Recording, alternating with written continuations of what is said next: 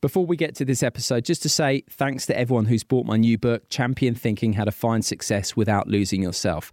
Published by Bloomsbury, the response has been terrific. It's an Amazon bestseller, it's been top 20 in the airport charts consistently, and the reviews have been terrific right across the board. And if you like this episode that you're about to hear on Flow, you'll be sure to enjoy Champion Thinking head to my website, simonmundie.com or Amazon, Waterstone, Smiths, places like that to get your copy. Hey, it's Ryan Reynolds, and I'm here with Keith, co star of my upcoming film, If, only in theaters, May 17th. Do you want to tell people the big news? All right, I'll do it. Sign up now and you'll get unlimited for $15 a month in six months of Paramount Plus Essential Plan on us. Mintmobile.com slash switch. Upfront payment of $45 equivalent to $15 per month. Unlimited over 40 gigabytes per month. Face lower speeds. Videos at 480p. Active Mint customers by 531.24 get six months of Paramount Plus Essential Plan. Auto renews after six months. Offer ends May 31st, 2024. Separate Paramount Plus registration required. Terms and conditions apply if rated PG. Quality sleep is essential. That's why the Sleep Number Smart Bed is designed for your ever-evolving sleep needs. Need a bed that's firmer or softer on either side? Helps you sleep at a comfortable temperature? Sleep Number Smart Beds let you individualize your comfort so you sleep better together. JD Power ranks Sleep Number number 1 in customer satisfaction with mattresses purchased in-store. And now, save 50% on the Sleep Number limited edition Smart Bed for a limited time. For JD Power 2023 award information, visit jdpower.com/awards. Only at a Sleep Number store or sleepnumber.com. What the research actually shows is that the breach of an attachment system is more profound at a particular incidence. Uh, So, having a parent who turns away from you when you're distressed, or a parent who expects you to take care of them instead of them taking care of you, uh, actually has very pervasive long term effects on your biology and your identity. And that issue of the social structure in which you feel safe is actually a more profound mental phenomenon than particularly traumatic incidents.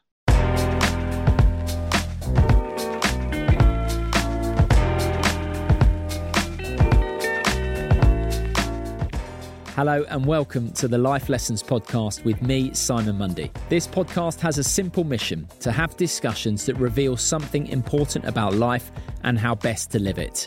My guests range from the biggest sporting names on the planet through to neuroscientists, philosophers, psychologists, and world renowned thinkers. We talk about things like how to skillfully relate to uncomfortable thoughts and feelings, the power of acceptance and psychological flexibility, how to get your circadian rhythms in sync to feel your best, right through to the nature of reality. These conversations and the bite sized episodes have the power to change your life.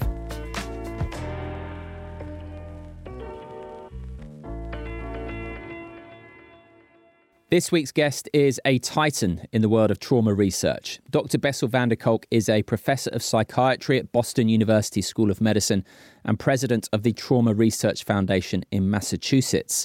He's also the author of the seminal best selling book about trauma called The Body Keeps the Score, which has been published in 38 languages and read by millions of people around the world. As the title of his book implies, trauma leaves imprints within our bodies and brains that can lead to physical and mental health problems. We're not just talking about individual traumatic events here, like the loss of someone close to us, but something that may feel somewhat innocuous, like not feeling seen and heard while we're growing up. If we don't experience warm and close relationships as children, particularly with our parents, then that shapes our brains and ways of seeing and interacting with the world in very specific ways. And it can have a more profound and long lasting impact than specific traumatic incidents. Bessel has studied numerous ways that can help us heal, and he splits them into three categories top down, bottom up, and medicinal. Now, top down processing involves things like traditional talking therapies and focuses on understanding, cognition, and reason. Bottom up focuses on somatic body based interventions. A key insight from Bessel's work is that finding a way to feel safe within our own bodies is key, and so somatic therapies are really important, but frequently overlooked. Medicinal treatment is self explanatory and is, for example, where SSRI antidepressant medication comes in. Now, this is something Bessel believes is overemphasized at the expense of top down and particularly bottom up treatments. So, in this episode, we talk about some of the trauma treatments Bessel discusses in his book, including psychedelic therapy and shadow work, which he calls internal family systems. The shadow is a concept first coined by Swiss psychiatrist Carl Jung that describes those aspects of the personality we've rejected and repressed, typically without realizing it. For one reason or another, we all have parts of ourselves that we don't like, or that we think our family, friends, or society won't like. So we push those parts down into our unconscious psyches. So, shadow work is about getting to know those parts that we've rejected and repressed and reintegrating them. Shadow work's not necessarily hugely well known in this country at present, but it can be extremely useful and powerful. Right, let's get into this conversation with one of the world's pioneering experts in trauma, Dr. Bessel van der Kolk. And just a heads up, we do discuss some adult themes. Bessel van der Kolk, thank you so much for joining me. It's a pleasure to have you on the show. Thank you. Good meeting you. Now, Bessel, I'm just going to hold your book up just so you can see how well thumbed my copy is. Yeah. It was published back in 2014. I've read it from cover to cover twice, and it's a difficult read, Bessel. But there is um, a quote within the book that I did want to ask you about, which is We're on the verge of becoming a trauma conscious society. What's your view now? Uh, yes and no. Uh, indeed, when my my cohort started to talk about trauma, we, uh, we, we defined it as an extraordinary event outside the usual human experience, and it tells you something about how ignorant we were. Uh, today, we know that a third of all couples in the U.S. and probably UK also engage in physical violence. That uh, one out of four to five women has been sexually assaulted, one out of seven or eight boys have been sexually assaulted. The amount of violence that people are exposed to is really extraordinary. And it's remarkable how psychology and psychiatry was able to completely ignore that and look for genes and brain chemicals, but completely ignore the social conditions that uh, give rise to various forms of mental illness. Yeah. And I know that um, that you've been frustrated with psychiatry's approach to to trauma because you talk in the body keeps the score about the three ways to address it. One being top down and we'll get into these but one being top down one being bottom up and the third being medicinal. So in terms of using particularly yeah. for example ssri antidepressant medication which you say should only really be used as an adjunct as an add-on to other treatments that actually get to the root of the issue rather than for perhaps numbing it. And yet psychiatry, I know you think, hasn't quite appreciated the other aspects of trauma. I think it's an understatement. Huh? Uh, uh, you know, I, as I write about in my book, I was part of the pharmacological revolution. The hospital that I trained in was one of the birthplaces where people looked at brain chemistry and brain stuff and sleep and uh, drugs. And I was one of the first investigators of various drugs for various psychic disorders. So I started off being very respectable. Uh, but was striking to me is that uh, we did the studies to show the limitation of drugs, even though some of them were not bad, they were somewhat helpful. And I've go, okay, what else can we do? And much to my disappointment, my profession became addicted to medications. And I know what it is because giving drugs is very lucrative uh, to people, and and so, but psychiatry so got in this primitive thing. Oh, we know something about the brain, so if we change brain chemistry, everything will be fine. And the evidence clearly is that that's not the case. Uh, and so I wish that more of my colleagues uh, actually continue to be interested in uh, the social conditions that actually give rise to uh, this, this disturbances that people experience. And for example, last week, I'm, I'm doing psychedelic research these days.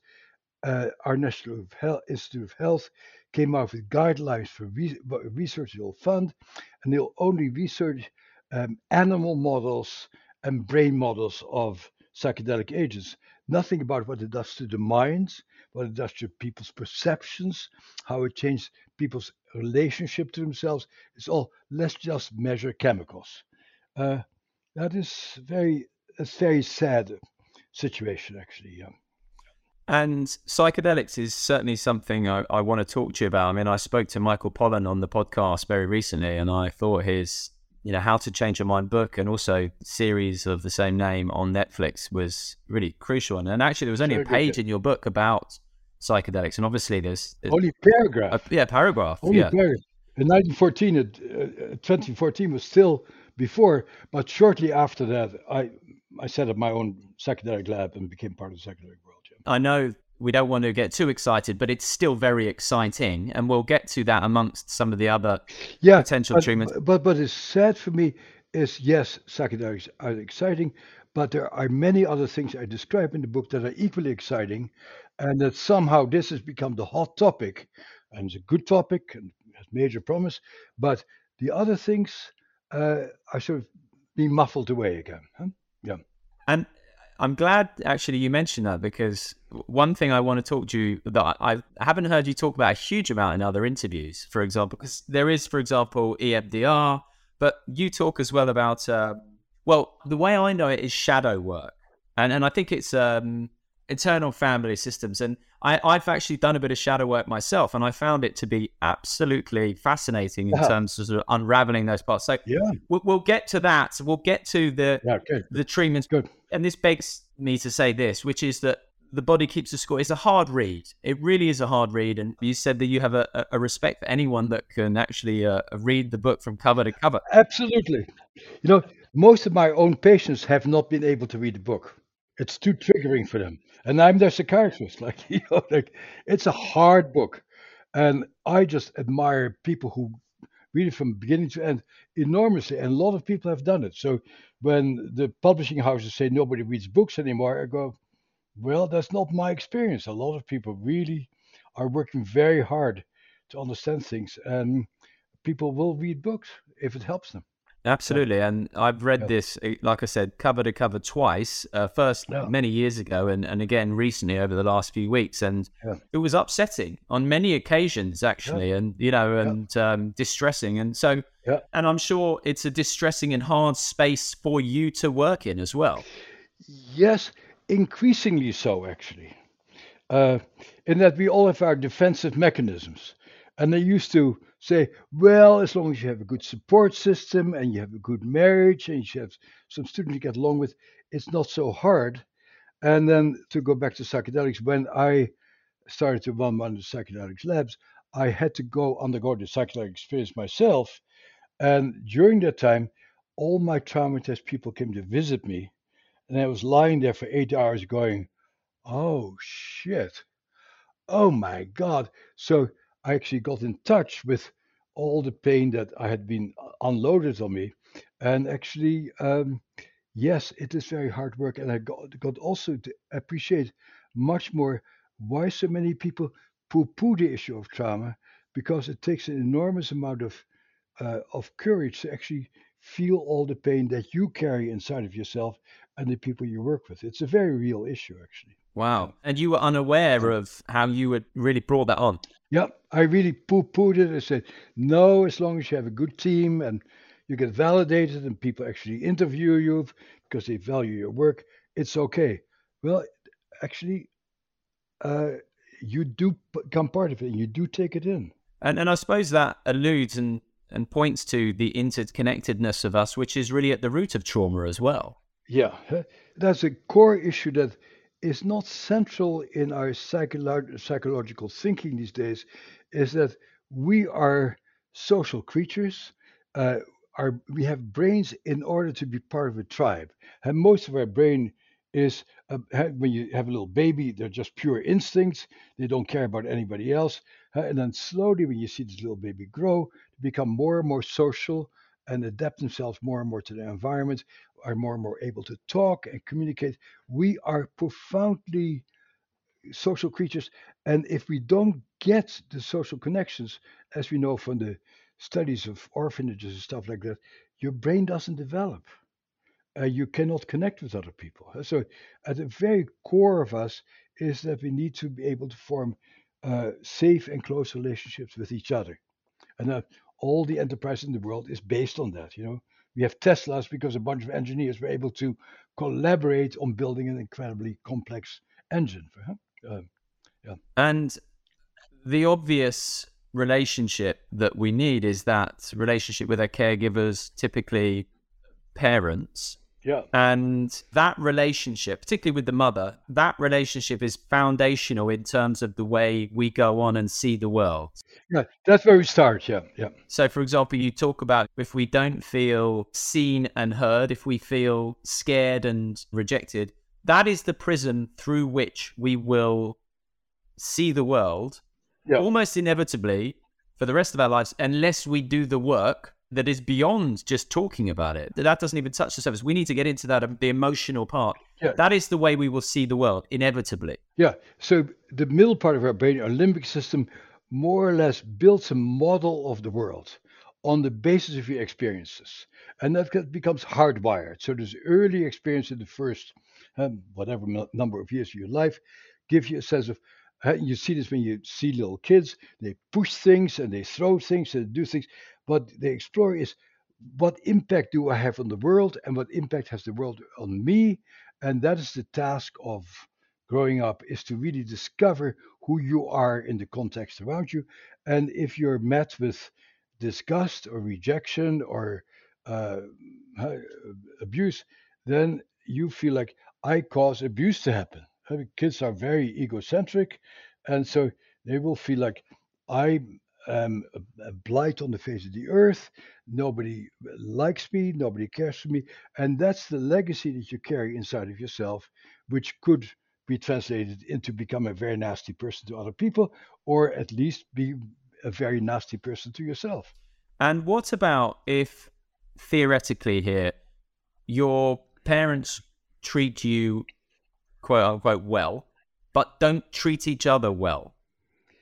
Well, that's that's a huge issue because again, we are relational creatures, and kids have an enormous, uh, are very impacted by their parents. Actually, I I watched um, uh, Steven Spielberg's movie last night, his new movie, and it was uh, his parents break up, and he beautifully portrays what a devastating impact that had on him as as a 15 16 year old and by that time kids are pretty grown up and have a good identity but it's a beautiful portrayal about the, the devastation of seeing your family disintegrate and then who are you loyal to uh, who are you feel safe with what obligations do you have and many people who see family violence and stuff like that really become caretakers of other people to prevent them from doing terrible things to each other.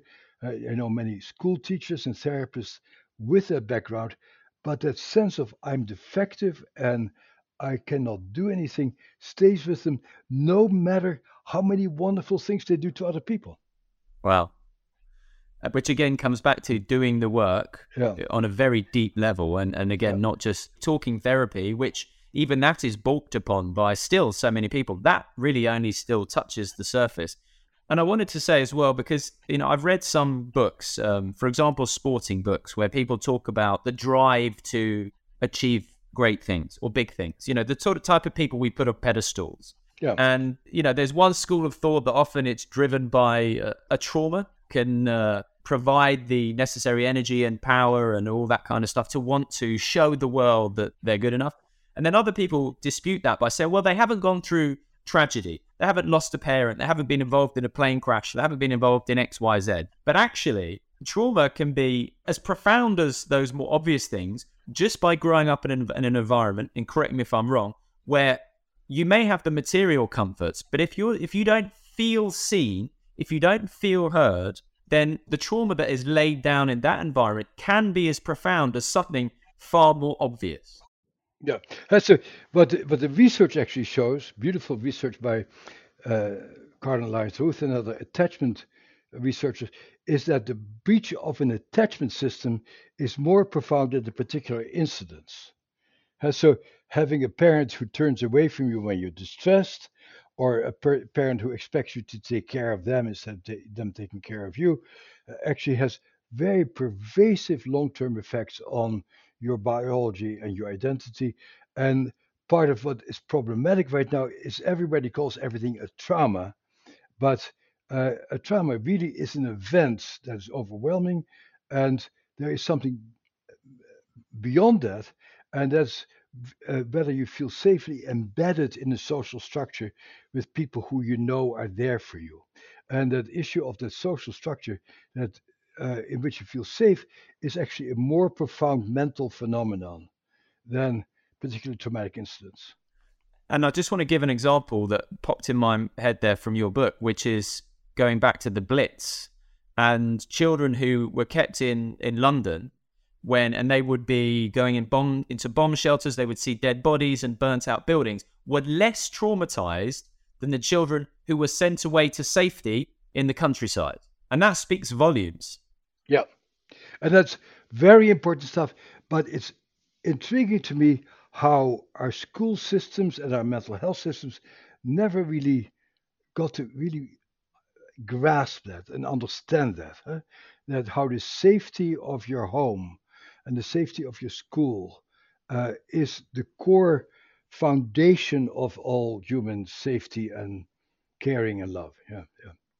And can we just have a quick talk as well about the phenomenon of boarding school, which you, you spoke about as well? I found this page fascinating because um, I'd spoken to one of my guests. He spoke about being sent away to boarding school at the age of six and the devastating impact it had on him, and particularly his inability for a long period of his life until he did some excavating work to have uh, intimate relationship. He's over the age of 50 and he's done a lot of work and he could understand and rationalize that, okay, my parents thought this was the right thing to do.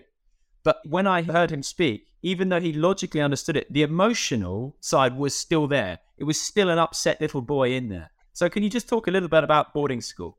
So, understanding why you screwed up does not solve being screwed up. Something much more fundamentally needs to happen, but having insight in language is useful, but insight in language in and of itself does not do the trick. Um, so, John Bowlby, who I used to know and hang out with a bit, told me that basically every British kid who goes to public school has very traumatic experiences. And he says, but George Orwell's books were really based on his own experience in boarding school. Uh, so, no, I've not gone to boarding school myself, but I've had a number of British friends who do. And Bowlby told me that uh, about the basic fundamental uh, trauma of going to boarding school and how he told me that he thought that George Orwell wrote his books about um, all these terrible things he wrote about on the basis of his own boarding school experiences.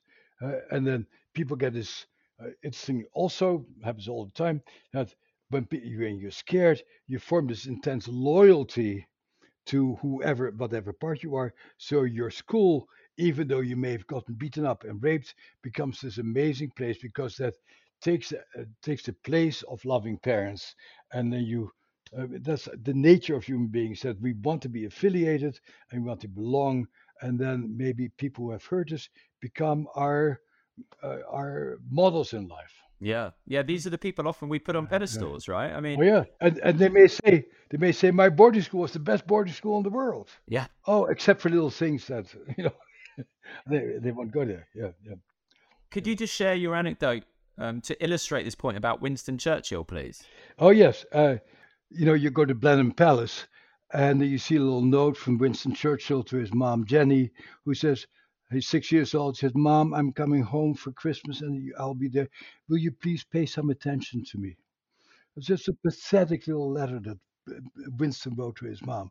And that, of course, made for the British Empire. That's, uh, and then once you uh, get hurt, you can also hurt other people. You can sort of uh, other other people. So it's okay to treat people as inferior because you have been treated as, as inferior. So yet it becomes part of the culture. Yeah. Uh, I think somebody should write about trauma and the, and the birth of the British Empire. Why did the Europeans go everywhere and do terrible things to other people and get all that money, and Africans didn't? Um, other cultures didn't. Like, what was it about us that gave, entitled us to see that we needed to dominate the world and saw everybody else as inferior. So imperialism is born of trauma and insecurity, potentially. One could easily make that point, yeah. Although people have always done it. Huh? The, yeah, it's part of our nature, also. Yeah. yeah. Do you think that we we are putting just to continue on this theme briefly? Do you think we, as a culture, are putting the wrong people on pedestals? Most great advances uh, that human beings made are usually made by by traumatized people. And the examples I like to give is Isaac Newton. If you read his biography, the first two chapters are just horrendous. How what an abandoned, a beaten up little kid he was, and then he hides himself in mathematics. He's a pretty weird guy, and he creates math and physics. Uh, uh, the other example is J.K. Rowling, uh, a very traumatized person, and a very had very tough life until about age 30, and then she transforms it into writing Harry Potter stories, and she gives this unbelievable gift to all of mankind based on her own trauma. As hard as your book is to read, there is that hopeful, the hopeful element of. Oh yeah, yeah, and I very deliberately kept that throughout the book, huh? uh, and it, I really meant to write it as a book of hope for students, would make them want to explore this further, and for people in general. So, like, there's more you can do besides taking a pill and sucking it up. Yeah. Yeah, absolutely. Uh, so many examples of people driven to great things by their trauma. And that quote in the book research is often me search. Even yeah. this book, is it fair to say, to some degree, is born of, for example, your own trauma? Oh, well, it's my, my own trauma and my own character. I, I'm, I'm one of five kids, and my none of my siblings are interested in any of the stuff I'm interested in. So um, we have similar backgrounds. So it's it's a we're complex creatures. That's very true. Right. Uh, just a few more bits before we get onto some of the the ways of dealing with trauma. Something that I found very interesting was when you spoke about trauma being typically pre-verbal. In other words, it can be very hard for people to articulate, and oftentimes they may not even have a, you know, you you ask someone, okay, are you traumatized, and and they won't be able to tell you, or they're missing memories and, and all this kind of thing. Yeah, yeah. But the way that the brain fills in the blanks, you talk about an emotional storm arising. Perhaps they've been triggered by by something. An emotional storm arises that reminds them yeah. of some events that happened way back when. Yeah, it doesn't really, and, and even that word remind is too conscious. Right. Has something happens and you automatically react in a certain way. But you don't go, oh, when you talk a certain way, you remind me about that guy who beat me up in school, and therefore I get so mad at you. Like, uh, you just pissed me off. You don't even know it's happening. Uh, and it's all because of your fault because you pissed me off. And uh, and then at some point, somebody may say to you, yeah, he pissed you off, the next guy did, and that guy did. Also, maybe there is something about you that becomes hyper reactive. Let's go there.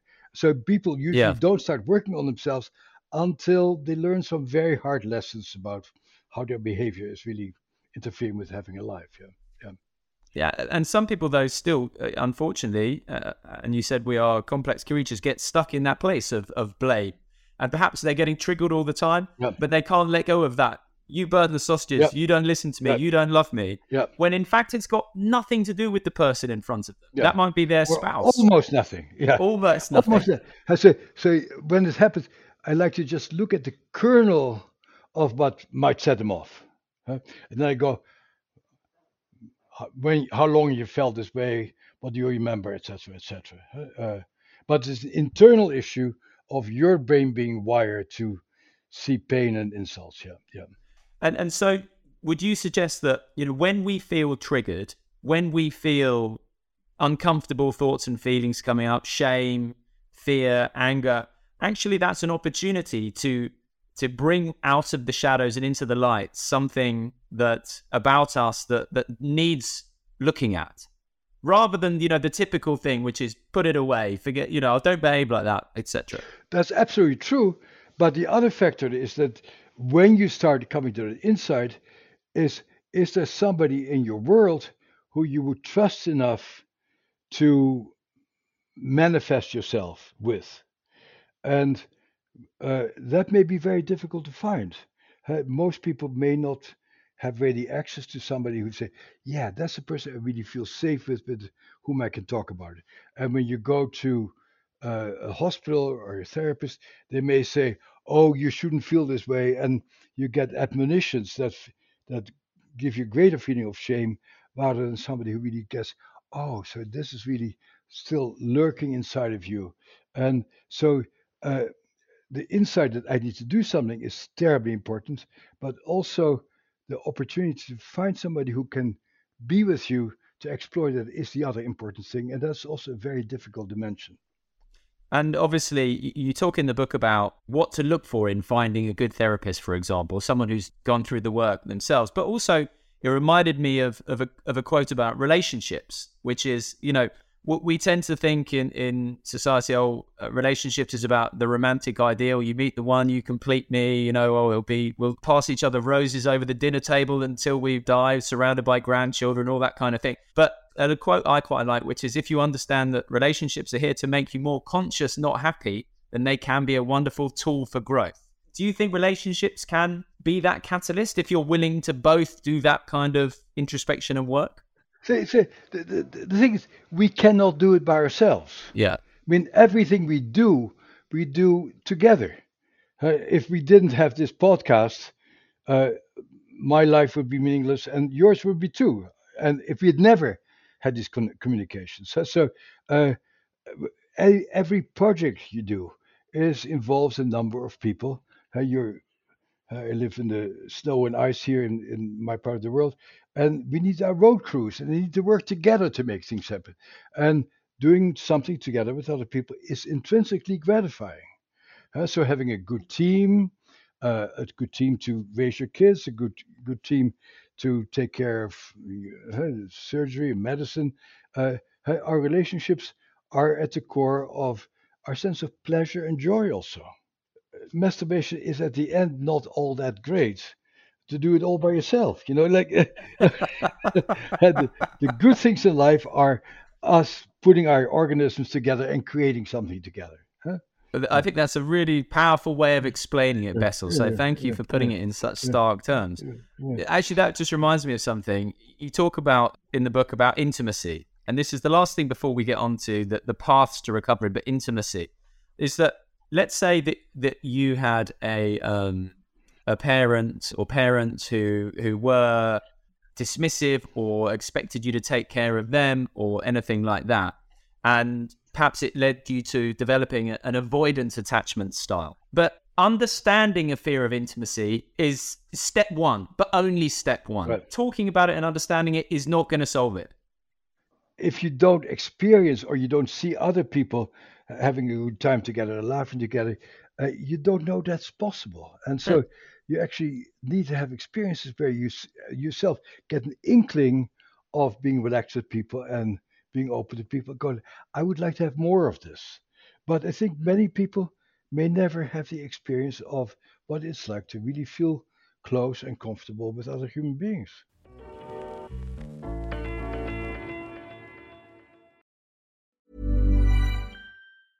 This is Paige, the co-host of Giggly Squad, and I want to tell you about a company that I've been loving, Olive and June. Olive and June gives you everything that you need for a salon quality manicure in one box. And if you break it down, it really comes out to $2 a manicure, which is absolutely insane. It's also so easy to get salon worthy nails at home with Olive and June. The difference between how your nails used to look when you did them yourself and now with the Mani system is a complete game changer. The best thing about Olive and June too is it's a quick dry, dries in about one minute, lasts for five days, and full coverage in up to one to two coats. Visit oliveandjune.com slash perfect Mani 20 for 20% off your first system. That's oliveandjune.com slash perfect Mani 20 for 20% off your first system.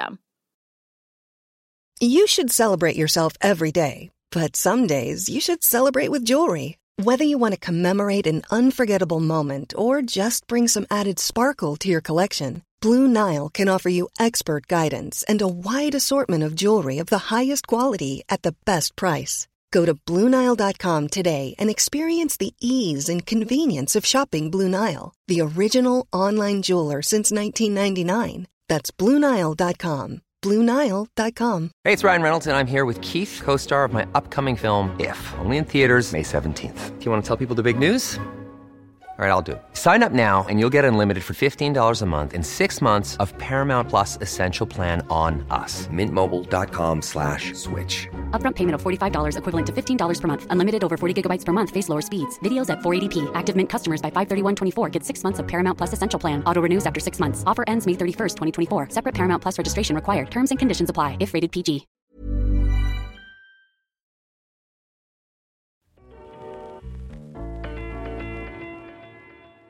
If you don't experience or you don't see other people having a good time together, and laughing together, uh, you don't know that's possible. And so you actually need to have experiences where you yourself get an inkling of being relaxed with people and being open to people. Going, I would like to have more of this.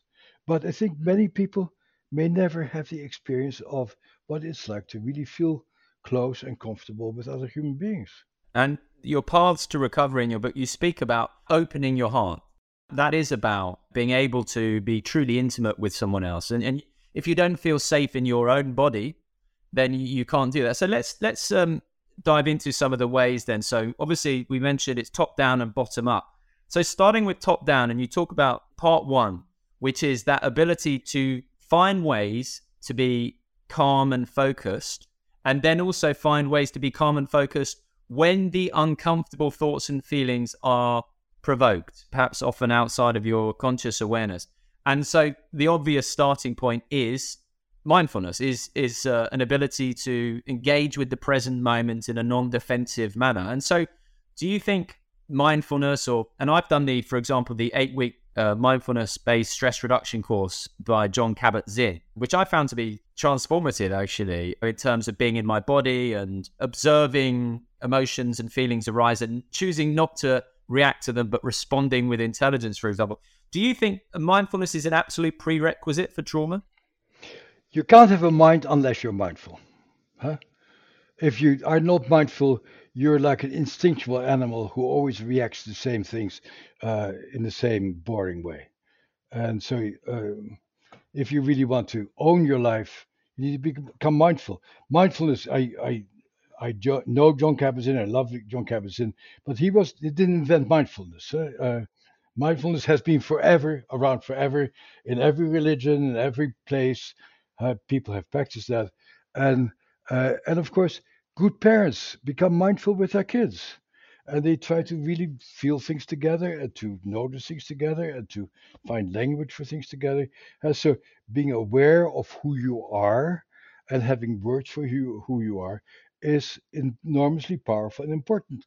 But, for example, so uh, Kabat-Zinn's program was not far away from my clinic, so I would send a bunch of my traumatized people to his program, and most of them dropped out because uh, people think that trauma is an event that happened a long time ago, but in fact, that event is over, and the trauma is really the degree to which uh, your body continues to react today to the world as if the trauma is still going on.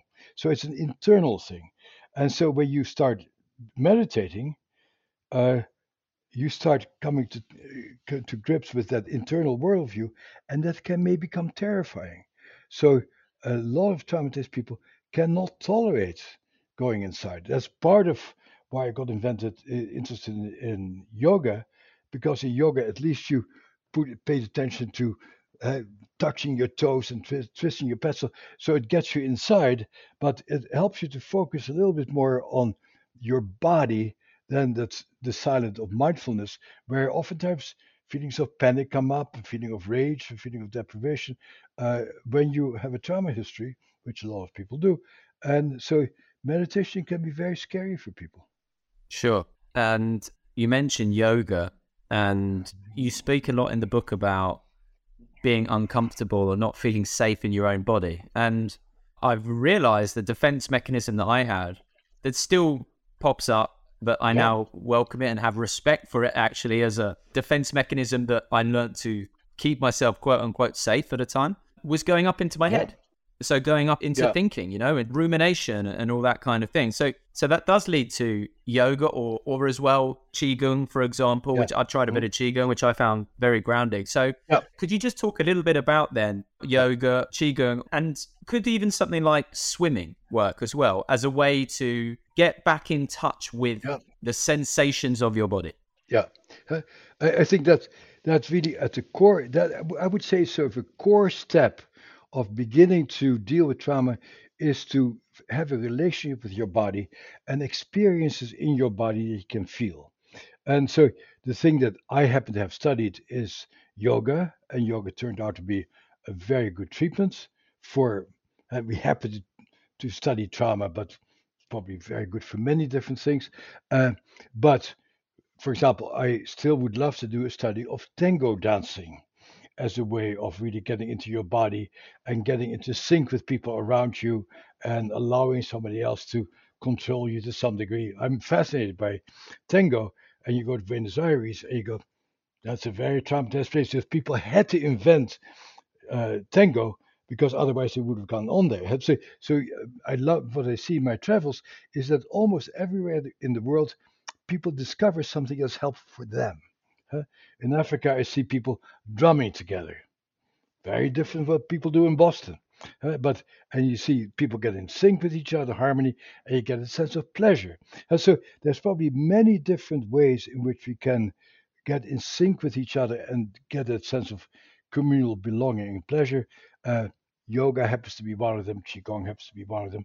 But I think most cultures have developed something that make that possible. Now, I do talk about sports uh, not infrequently on this podcast, and I was just thinking yeah. of of when you were talking about getting in sync of basketball. I'm thinking of uh, yeah. uh, the yeah. Chicago Bulls. With, you know, uh, do you think that is something that could could be a, a way to relieve trauma? Look, the, the British Empire was built on the playing fields of Eton. Everybody knows that. and you know, and it's obvious, you know, when you're a really frightened little boy and you get to throw that ball and catch it and be part of this this team. It's no longer about you; it's about you and your team. Uh, I mean, these are very profound experiences. I, am a little skeptical about uh, people who go to these extreme exercises, which are usually very individualistic. Yeah. And already for a long time ago, there was some research done that showed that the best predictor of male psychological health is being a, an integrated athlete uh, in high school times. Huh? So learning right? how to pass that ball, how to catch it, how to set somebody else up. It's not all about you. It's about us together as a team winning. And then you get this intense communal feeling of look we did it. And if you get defeated you hold each other. You say next time you go do better. Uh, so no these are very powerful and important experiences. And part of uh, a very dramatic part of trauma is that uh, and we see it in various pieces of work that we do is that traumatized people are often too scared to get involved with other people anyway. So we have these programs in various schools uh, theater programs, beautiful programs, effective. It's shown how, how good it is. But the most traumatized kids stand against the wall and don't dare to engage. Gosh. Uh, and then people say terrible things about them and say they're awful kids and yeah. need a punishment for not trying to engage.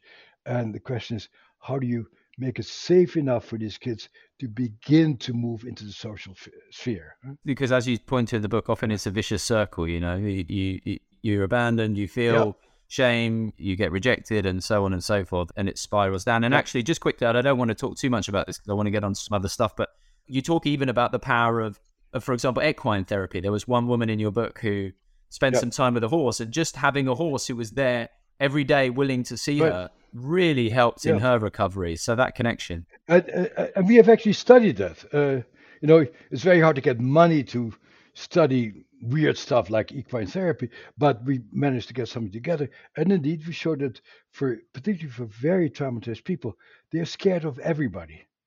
But a dog or a horse may just begin to build up that capacity for connection and the capacity of safety between what they call organisms. Have we an organism related to other organisms? And indeed, it turns out that equine and uh, dog therapy uh, is a very helpful piece of the whole. Uh, which makes me think actually having pets at home must be a you know a, a pretty um, valuable thing to have, and we've got a couple of cats here. You, you know, one of the most traumatizing things that many people I see have told me, I came home and my parents had killed my dog. Oh gosh, don't. Or put my dog to sleep, and and people talk about it with more just devastation than almost anything else. Yeah. Wow. Uh, I grew up in this violent alcoholic household, but I had my dog, and my dog made me feel safe. And then when somebody does something to the dog, yeah, terrible. Yeah, yeah. yeah.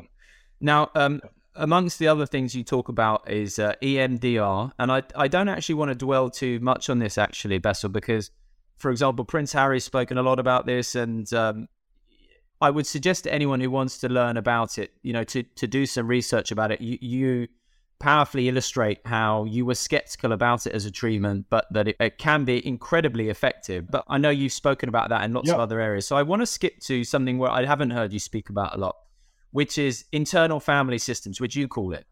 Now, uh, I've done something, yeah. and I'm going to be open up and be vulnerable here. Oh, so I've done some shadow work, and and it was fascinating to uh, and surprisingly powerful to sort of go into this environment where you essentially split your psyche out into all these different parts that you've some of which you've repressed some voices which you have uh, picked up that may be yeah. critical voices you know there, there was the bad little bad me the little scared me the defensive part of me that actually um, part, or part of my psyche that actually you know I'd, I'd resented but i didn't realize was actually doing so much heavy lifting in terms of of keeping me safe. Even that what I mentioned before about going up into into my head. So could you just talk a little bit about this, whether we call it shadow work yeah. or internal family systems, of how this works and and how powerful it is? Yeah, I, I really think this is one of the major changes in our field. Actually, that people get to many people now have accepted that we contain multitudes, uh, that we have many aspects, and as we talk to each other in a nice civilized context, I don't really know you, how angry you get, how frightened you get, how uh, irritated you get, because we are at our best behavior, and most people know that best behavior part of us, and we don't know the other parts. But you may sometimes become really angry, and or um, I know a lot of people who cut themselves, or people who uh, take drugs on the side. I don't know if you do any of these things, but but what that parts work, the internal family system shadow work shows, is that we may have parts that have learned to take care of ourselves in particular ways, and those are oftentimes way that ways that are offensive or difficult for other people. So uh, we don't know, but you may have the habit of being nasty to some of your junior colleagues, possibly. And then the question becomes, oh, that's a part of you. Doesn't all of you does that? But uh, when you deal with people who are needy and vulnerable, it triggers something in you and you may become aggressive. And so, yes, you have a part that may have that, and a part of you that can be incredibly generous, and a part of you that gets really frightened, panicky, and may actually go home and take drugs.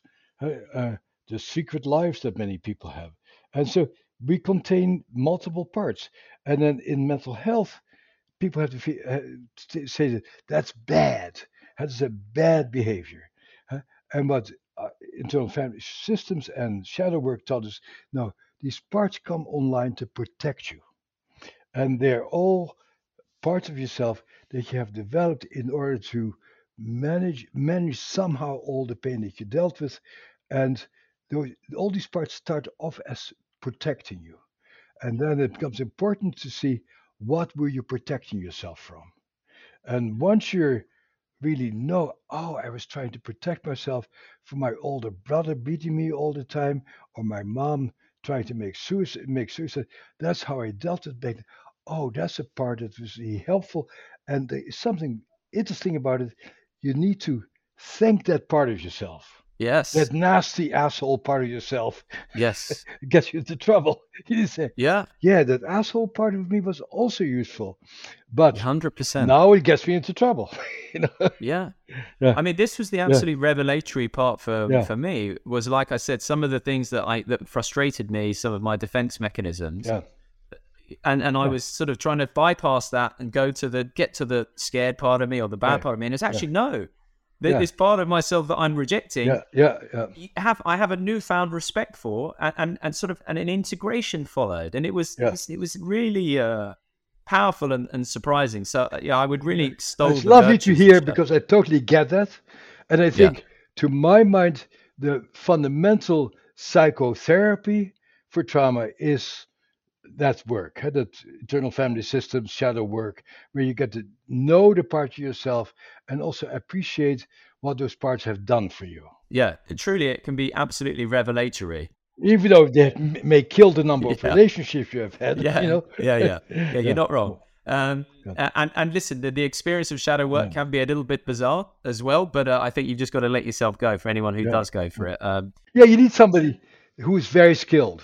huh? yeah, sure. Uh, and who's been through it themselves, uh, almost Yeah, uh, unquestionably. Exactly. Yeah, Absolutely. Yeah, yeah. Yeah, yeah. Okay, a couple more then. I want to finish on psychedelics, but before that, I want to talk about the vagus nerve because I've noticed some interesting uh, contraptions coming on the market recently um, that uh, talk about stimulating the vagus nerve.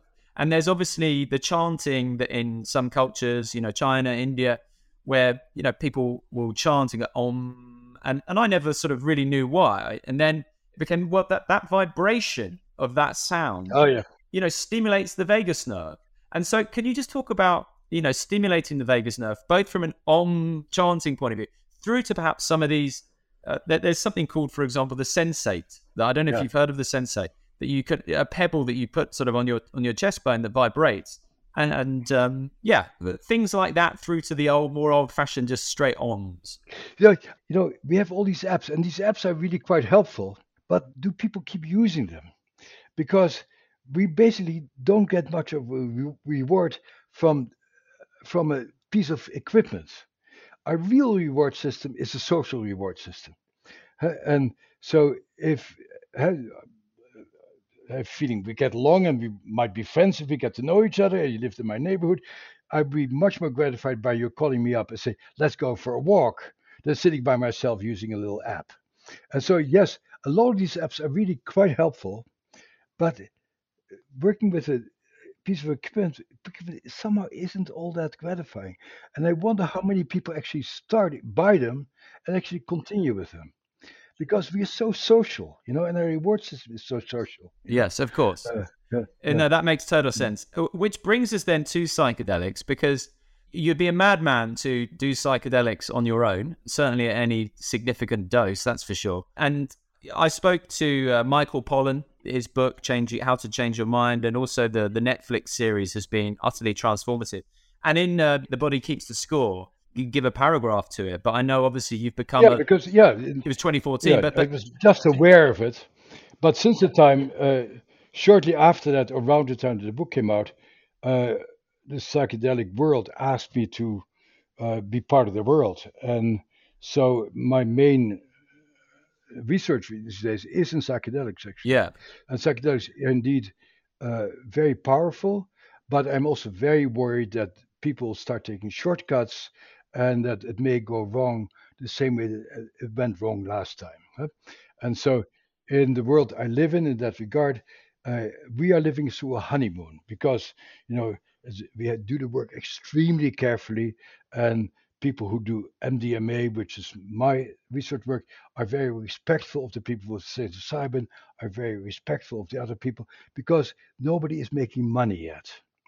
But the moment that money comes in, usually things go wrong and people start, start, start cutting corners. Um, at the core of the research we do, which has been extremely effective, uh, is it's all about set and setting. We have two therapists there sitting with somebody. We know each other very well. People blow their minds and go into very painful and difficult things, but our container is so careful and so thoughtful that uh, up to now we have had extremely good results and really no negative results. But that's really because we pay so much attention to set and setting. And when, when you start taking shortcuts there, you're going to see bad things.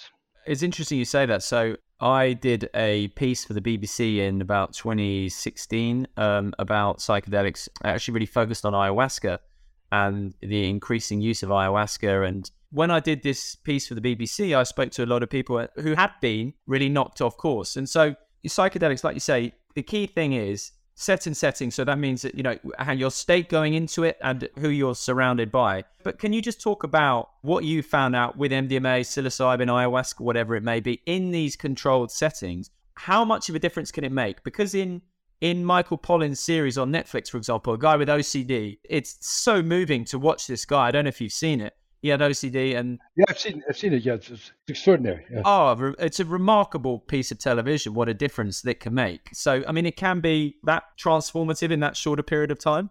Oh, we see that. Uh, we are basically astounded by every single subject that we see in our in our study. Uh, uh, you know, this is one of the most joyful pieces of research I've ever done.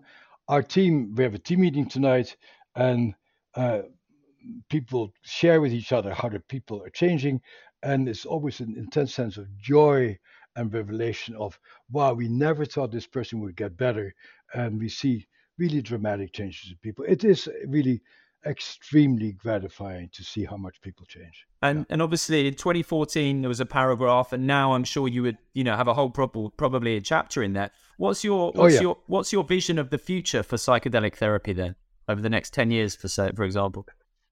Um, well, what I think is going to happen, psychedelic therapy is very hot. It's the hottest topic. You know, the New York Times write about it almost every day. You know, so, uh, so it is what has caught people's imagination. I I think it has enormous potential. Uh, provided that people do it very carefully. And what I see happen already with ketamine, which is the one right. legal substance, is you have these ketamine infusion clinics where people come, they're giving a little IV, you sit in a room by yourself, and I go like, no, don't blow your mind by yourself. And so, uh, will we be able to contain it? Have we talked before we started recording ourselves? We talked a little bit about the rather gloomy view I have about mankind being able to do the right thing. We don't have a track record as human beings of being able to be able to contain very powerful things and not let it out, out of control. But right now, it is a beautiful piece to be part of. Uh, just praying that it will not get out of control. Yeah. Okay. Just final things, Bessel, because I know you've got to go. Yeah. One piece of advice then for someone who perhaps recognizes or resonates with what you're talking about and, and thinks, you know, okay, I need to look at my own trauma, where to start. And then also for those of us who um, perhaps have children and creating an environment to you know avoid passing too much of the generational trauma on what so two pieces of yeah. advice just to finish well i think i think you need to find words for yourself and you need to really say you need to find somebody who you feel safe with to talk about the things that you really would like to hide. And like uh, our wife may have said, "Oh, you know, I, I, I hate it when you get so angry with, with our little boy or something," huh? and uh, and it becomes important for us to to find a language for ourselves and to like, yeah, there's something not working the way I'd like to work, which is a very hard step to take because we're supposed to be perfect and we're uh, shame is a terrible emotion. So uh, somebody who makes it safe for you to begin to find language for yourself. And I think knowing about your parts, or your shadows, as you call it, is also a very good beginning. And then you get to know that part of me makes me always hyper aroused and hyper and makes me think too much. And maybe then you need to think about how do I deal with the hyper arousal, the agitation all the time. I think maybe neurofeedback can do this. Or you can start a yoga practice and really get in touch with your body. What I had hoped to do in my book, and I couldn't do it then, and I still would have a hard time with it, is to give a prescription of if that bothers you, that is the best treatment. And I think neurofeedback is extremely helpful for people. I see amazing results also, but I would not always know whether for you neurofeedback or psychedelics would be the optimal choice. So it depends on, on to a large degree about who is in your environment who you feel safe with and you trust. I think yeah. that's really where you start. And don't fly to Boston to come and see me because that's too far. It's too extraordinary. So you need to find somebody in your, in Manchester or Birmingham or wherever you are, huh, who who your friends say that's a good person, is a person you, you can feel safe with.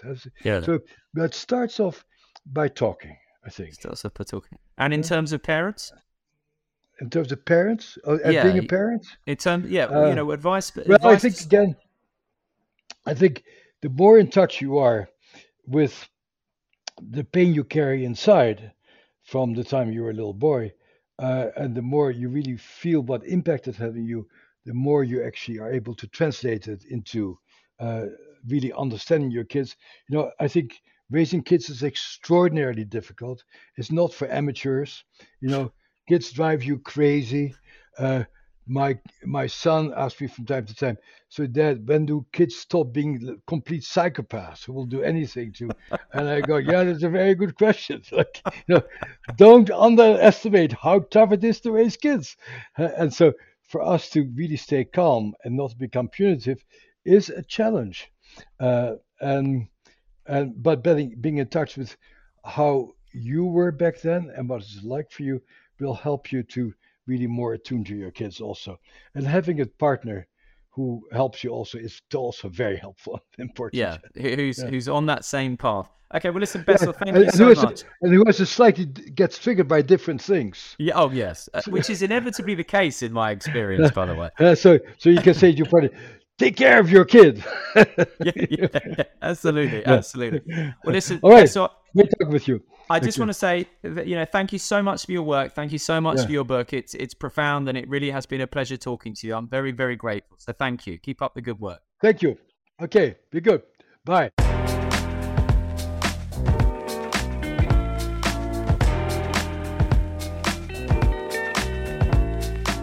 Thank you for listening to this episode of the Life Lessons podcast. I would be delighted to hear your thoughts, your ideas, your guest suggestions, your questions. Just get in touch via my website, simonmundie.com. And if you could share this episode with someone you know or on social media, I would be very grateful as it does really help people to find this podcast. That's it for now. I will be back with a bite sized episode this Friday and another full length episode next week. Until then, goodbye.